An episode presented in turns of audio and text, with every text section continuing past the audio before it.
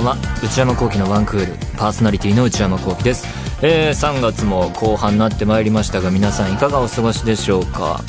天気の方は結構東京も暖かくなってきたというかね。本当こう春見えてきたなという感じでなかなかこう春めいた日というか、えー、冬の終わりを感じさせるようなね、えー、散歩とか行きたくなるようなお日様出てる時はね外に出たくなるような気持ちいい季節見えてきましたけど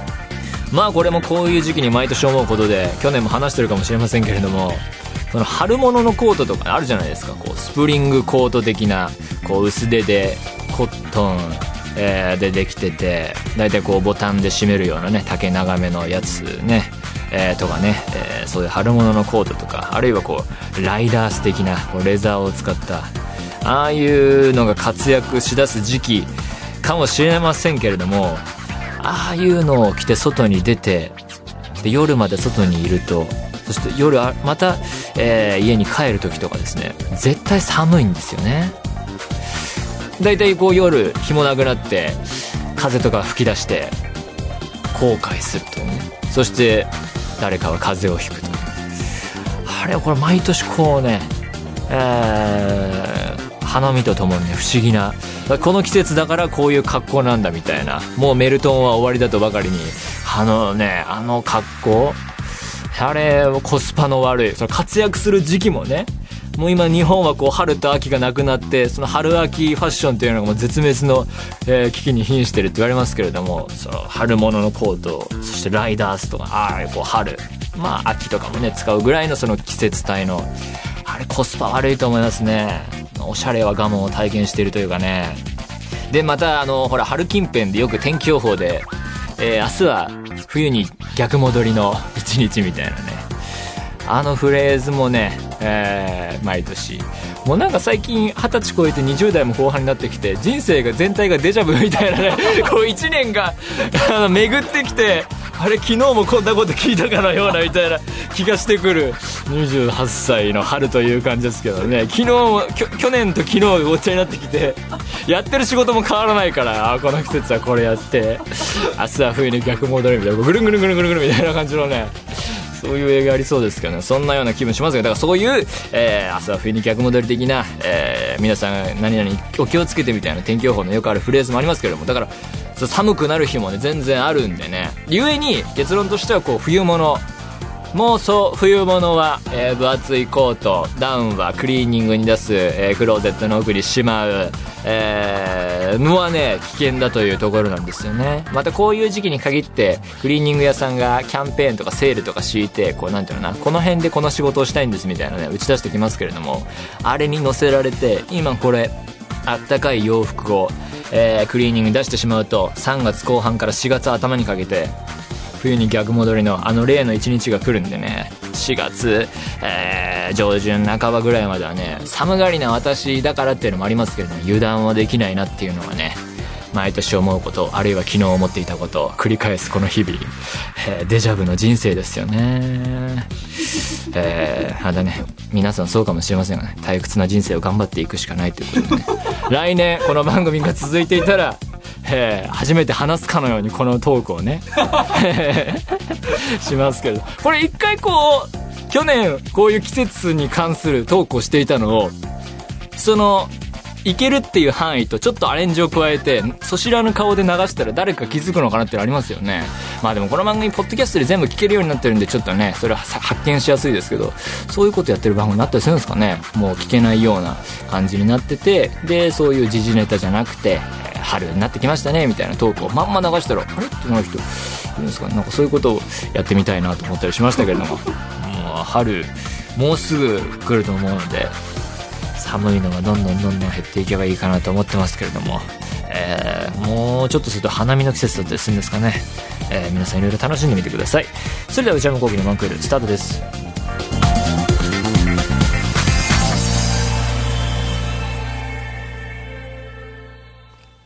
えー、それではお便りを紹介します。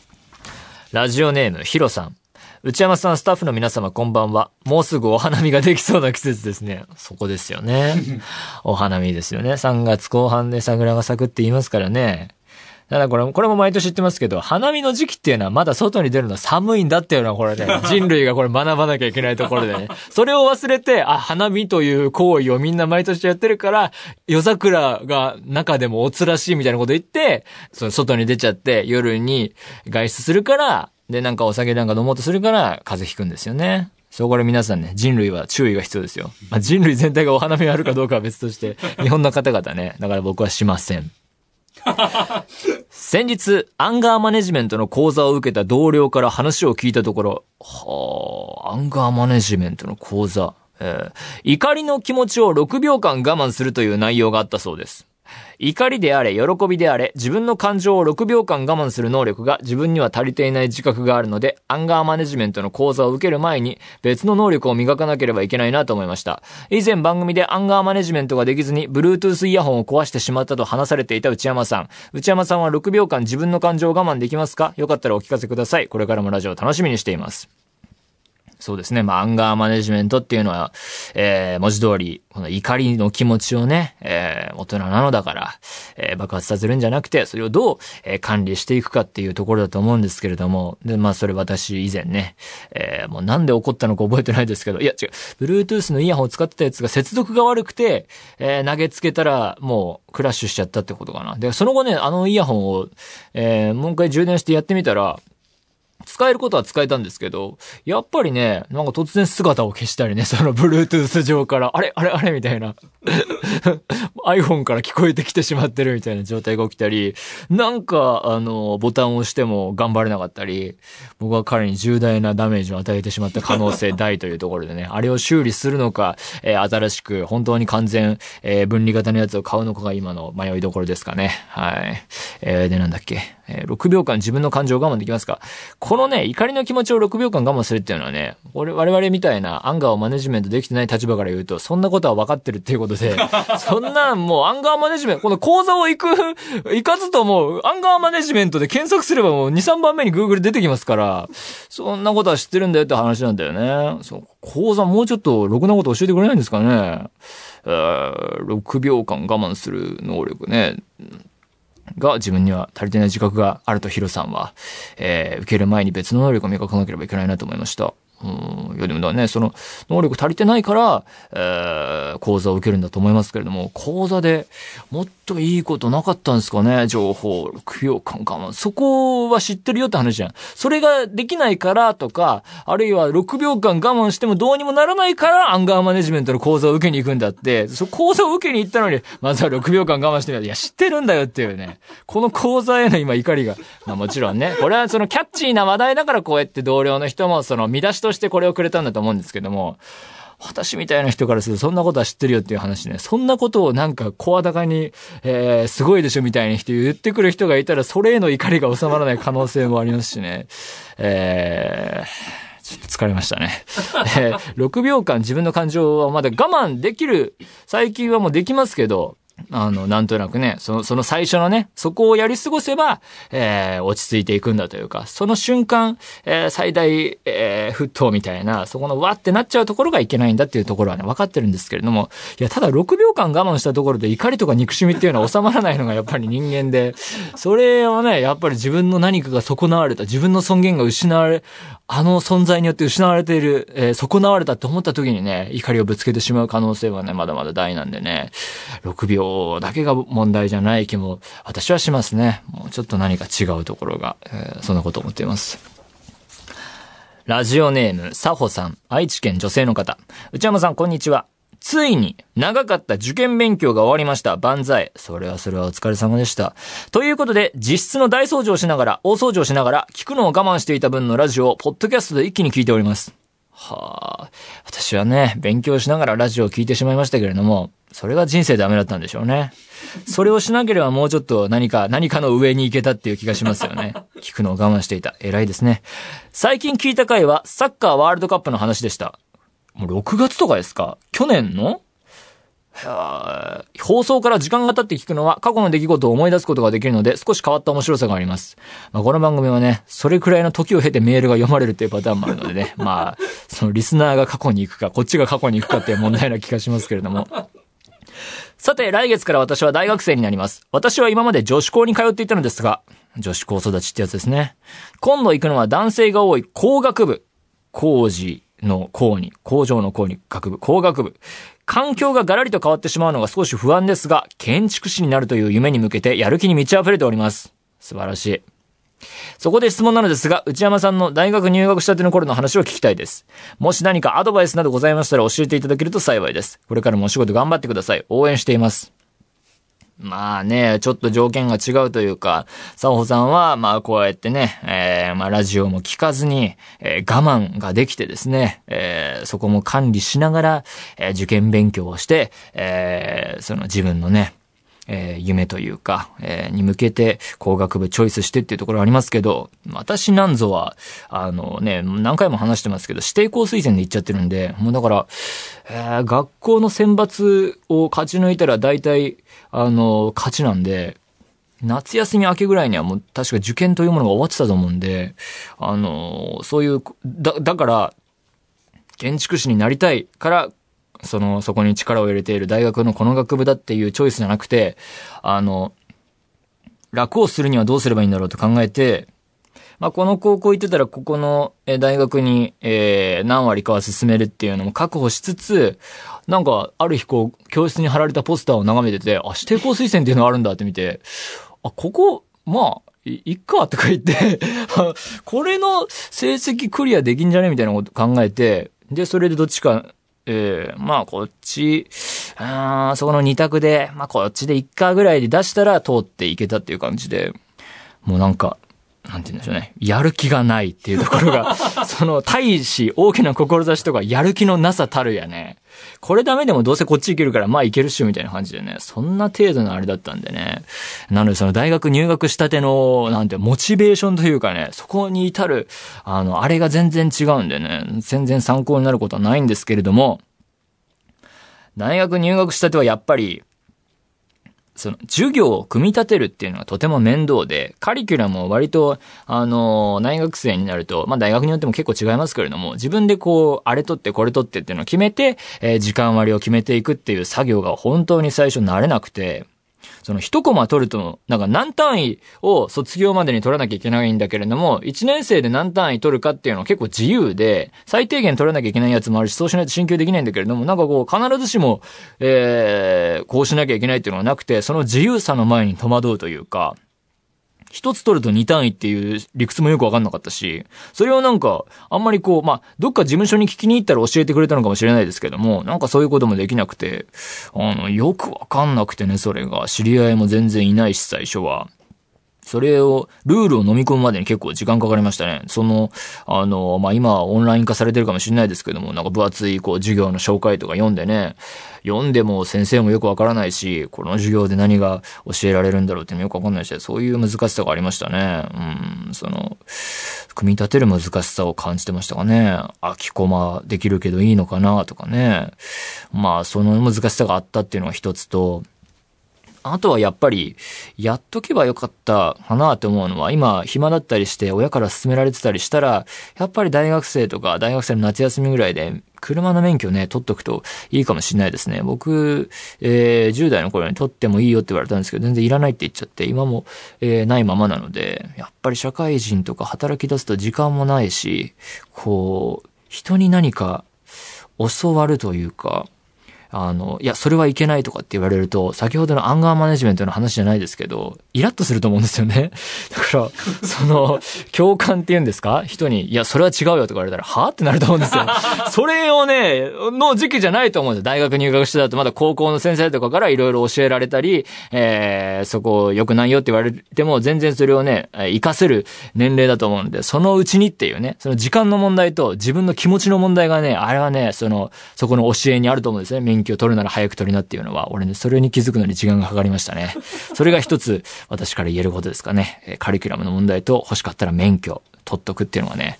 まあ、ベタですけど、その辺になりますかね。えー、ぜひぜひ、えー、楽しい大学生活を送ってみてください。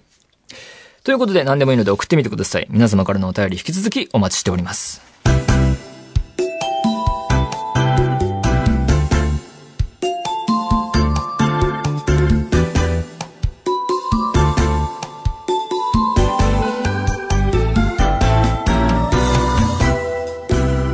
内山幸輝のワンクール。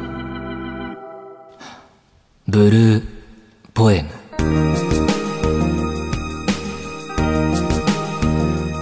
このコーナーでは皆様から届いた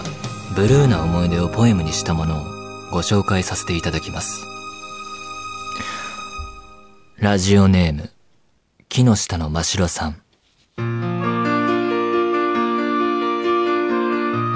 嫌いだな。いつもおどけてみせるのに、肝心なことは言わないでいる。そんな優しすぎる彼が嫌いだな。嫌いだな。いつもおどおどしてるのに、人目も気にせず彼にくっついている。そんな空気の読めないあの子が嫌いだな。嫌いだな。いつも思いふけっている。大好きな彼と、いつも一緒に笑っている。10年来の友達のあの子を、バカみたいにくだらない感情で嫌いだなんて言っている。そんな私が何より一番嫌いだな。えー、こちら解説がついていて、解説長いですね。えー、読んでいこうと思います。内山さん、スタッフの皆さん、こんばんは。もうこのメールも去年の暮れにいただいたということで、お待たせいたしました。まあ、この番組的にはそんなにかなっていう感じはしますけれども、えー、すいません。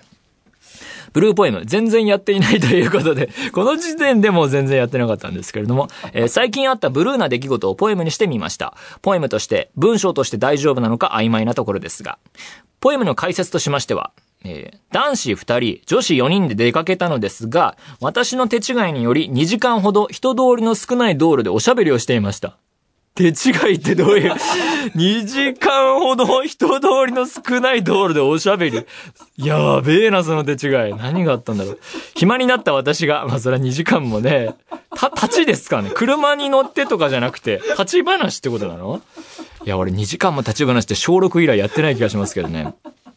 暇になった私がふらふらと散歩して帰ってくると、え、どっから？え、どういうこと？道路の脇の出っ張りに腰をかけていた A 君、かっこ私の好きな人の膝の上に、B ちゃん、かっこ10年来お世話になってる友達。これ、誰、自分が10年来お世話になってる友達の頭が、つまり、膝枕ですよ。え？膝枕。その後、日が暮れ寒くなってきて、えー、私は時間を間違えた負い目を感じたので、2時間ですからね。えー、近くの自動販売機で温かい飲み物を人数分買って持っていきました。あ、偉いですね。そういう埋め合わせをするっていうのは人生大事ですね。はい。えー、配ってる時に、これは起こすきっかけになるのでは、え、まだ、え、寝てるの？これは？どういうこと？膝、路上膝枕で寝ているっていうことなの？ちょっと読めませんね。えー、起こすきっかけになるのでは？と考え、B ちゃん、飲み物買ってきたから起きて飲んでと言うと、B ちゃんは眠そうに、えー、ゆっくり起き上がり飲み物を一口飲むと、A 君腕上げてと言い、再び膝枕。ええー、あ、そうか、そうね、好きな、えー、この、えー、木下の真城さんが好きな A 君の膝の上に、えー、A 君の膝の上に B ちゃんが、頭を乗せてるんだよね。それで、平然を装っていられた私を褒めてあげたいくらい心はざわざわしました。A 君はいつもは不真面目で、勉学にはあまり励まないタイプですが、あら、空気は読みますし、B ちゃんのような、普段はおどおどしてる子にはきつく言えないんだと思います。もしかしたら嬉しかったから言わなかったのかもしれませんが、B ちゃんはいつもおどおどしてて、同級生にも敬語というタイプなのに、ほうほう、いきなりこんな大胆な、路上で膝枕って確かにね、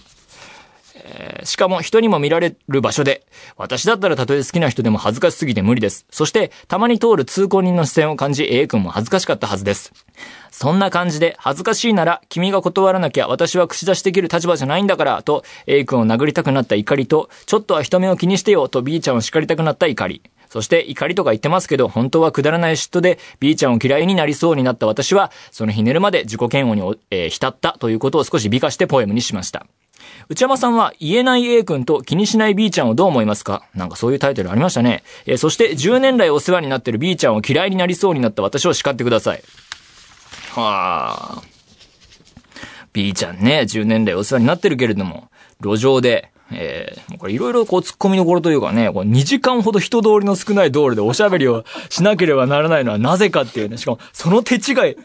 な、なんだろう、こうどっか出かけて、こう何か映画か何かわからないけど見に行くって言ったんだけど、その、見に行こうと思ったやつの次だったとかそういうことですかね。わかんないですけど、チケット、チケットはもう取っちゃってて、みたいな。でもだったら映画館とか入れるわけにもわかんないですね。まあ、路上で待たなきゃいけなかったと。えー、そんでこう、散歩して帰ってきたら、えー、A 君好きな人の膝の上に、えー、B ちゃんが膝枕で頭を乗せていたと。ああ、それでね。また、えー、飲み物買ってきても、また膝枕が始まったと。で、これ B ちゃんね、友達っておっしゃってたんですけどね、あのーおどおどしてて同級生にも敬語というタイプなのに大胆な。これはだから、あれじゃないですか、推測になりますけども、いわゆる世間でいうやばい女っていうやつじゃないですかね。こう、清楚系〇〇的なね、そういう子の方がやばいっていうのがね、あの世間で言われてますし、僕の経験上もそうですね。大体こういう子をね、普段おどおどしてて、えー、おとなしめに見える子が、あっても路上で膝枕をね、これはもう、何らか、何らかでしょうね、これはもう。うん。えー B ちゃん。まあでもね、B ちゃんとの仲も大事ですからね。えー、10年来お世話になってるということなので、嫌いになる、えー、っていう気持ちもわかりますけれども、いい関係築いてってほしいですけどね。まあ A 君が好きなんですもんね。それで言うとまあ、B との対立はこれね、避けられないかなというところですけどもね。まあ、ということで、まあ、ポエムについても見ていきますけれども。まあ、えー、嫌いだなっていう言葉をこう反復していって、えー、締めも、頭もそれで、えー、締めもそれでっていうところでね、映画とかもそうですけれども、こう頭と後ろ同じ表現を使うことで、えー、こうまとまった感じを出すっていうのもあるし、その頭で、えー、使ったあれと最後に使ったこの反復してるんだけれども、ちょっと違うとか、その、えー、手法というかね、技法がありますね。で嫌いだなと。いつもおどけてみせるのに肝心なことは言わないでいる。そんな優しすぎる彼が嫌いな。好きなんだけれどもそういうところがあるよと。えー、優しすぎると。いつもおどおどしてるのに、これがやばい B ちゃんのことだったんですね。えー、そんな空気の読めないあの子は嫌いだな。まあでも、えー、10年来お世話になってると。で、嫌いだなと。いつも思いふけっている大好きな彼と、いつも一緒に笑っている10年来の友達のあの子。これはなかなか難しいですね。その後、12月から何があったのか気になるところですけれども。で、まあ、えー、まあ、どっちも、好意はあるんだけれども、えー、すごい何とも言えない感情で見てしまう、えー、そして嫌いだなんて言ってしまう、そんな私が何より一番嫌いだなと、こう反復で最後も締めるというね、えー、すごい、えー、思いがね、伝わってくる。でもなんかこう、自分のモヤモヤした感情を、えー、まあ、今回は詩ですけれども、そういうこう表現に、えー、昇華するというか、表現をすることで、えー、そのモヤモヤを解決はできないけれども、なんかこう、えー、紛らわせるというか、それはなんかこう、何かを表現することの基本というかね、なんか大事なことだなと思ったので、いいコーナーだなと。これ、これ、なんでしょうね。後日談あったら、それもまたポエムにしていただければ、また数ヶ月後、えー、送っていただいてから数ヶ月後、こうやって読ませていただく可能性もありますので、ぜひぜひ何かありましたら送っていただけるとありがたいです。というわけで、久々にやってみましたけれども、こんなコーナーでございますので、送ってみてください。以上、ブルーポエムでした。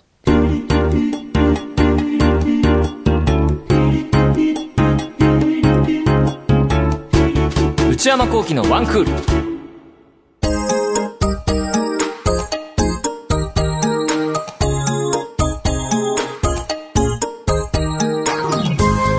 内山幸喜のワンクール、そろそろお別れのお時間です。ブルーポエム久々にやりましたけれども、時間の都合上一通しか読めず、えー、いろいろ送っていただいた皆様すいません。なんかね、今日やってみて改めて思いましたけど、なんかこ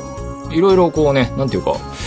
えー、表現というものの、なんかこう、根本的な部分も見えてくるし、まあこう、全然いいコーナーだなと思ったので、皆さんも何かありましたら、えー、まあブルーな思い出っていうと限定してしまうかもしれませんが、まあ、そこにね、ちょっとその雰囲気を出せばいいと思うので、何でもいいのでね、ちょっと表現して送ってみてください。番組では引き続き皆様からのメールをお待ちしています。現在募集中のコーナーは、オープニングトーク用のトークテーマを提案していただく、内山さん、これで1分お願いします。買い物不詳の私内山の財布をこじ開けられるような買いな商品をお勧めしていただく内山さんこれ買いです。今抱えている悩みをなるべく詳しく教えていただくお悩みプロファイル。皆様のブルーな思い出をポエムにしていただくブルーポエム。そして皆さんの身の回りにいるマイペースすぎる人を報告していただく内山さん打ち上げ来ないってよ。他にも最新の流行を少しだけ覗いてみるトレンドハッシュタグ。私が最近見た映画についてただひたすら語るムビログ。そして話題になっているエンターテインメント作品などの普段表に出ない関係者の方にお話を伺う中の人インタビュー。これらのコーナーで取り上げてほしい商品や作品、人物なども募集中です。すべてのメールはこちらのアドレスへお願いいたします。one.joqr.net one.joqr.net 番組公式ツイッターアカウントは、アットマーク、one, アンダーバー、joqr です。こちらもぜひチェックしてみてください。えー、ポッドキャストも配信中です。更新時間は毎週金曜日のお昼12時予定です。それではまた来週、さよなら。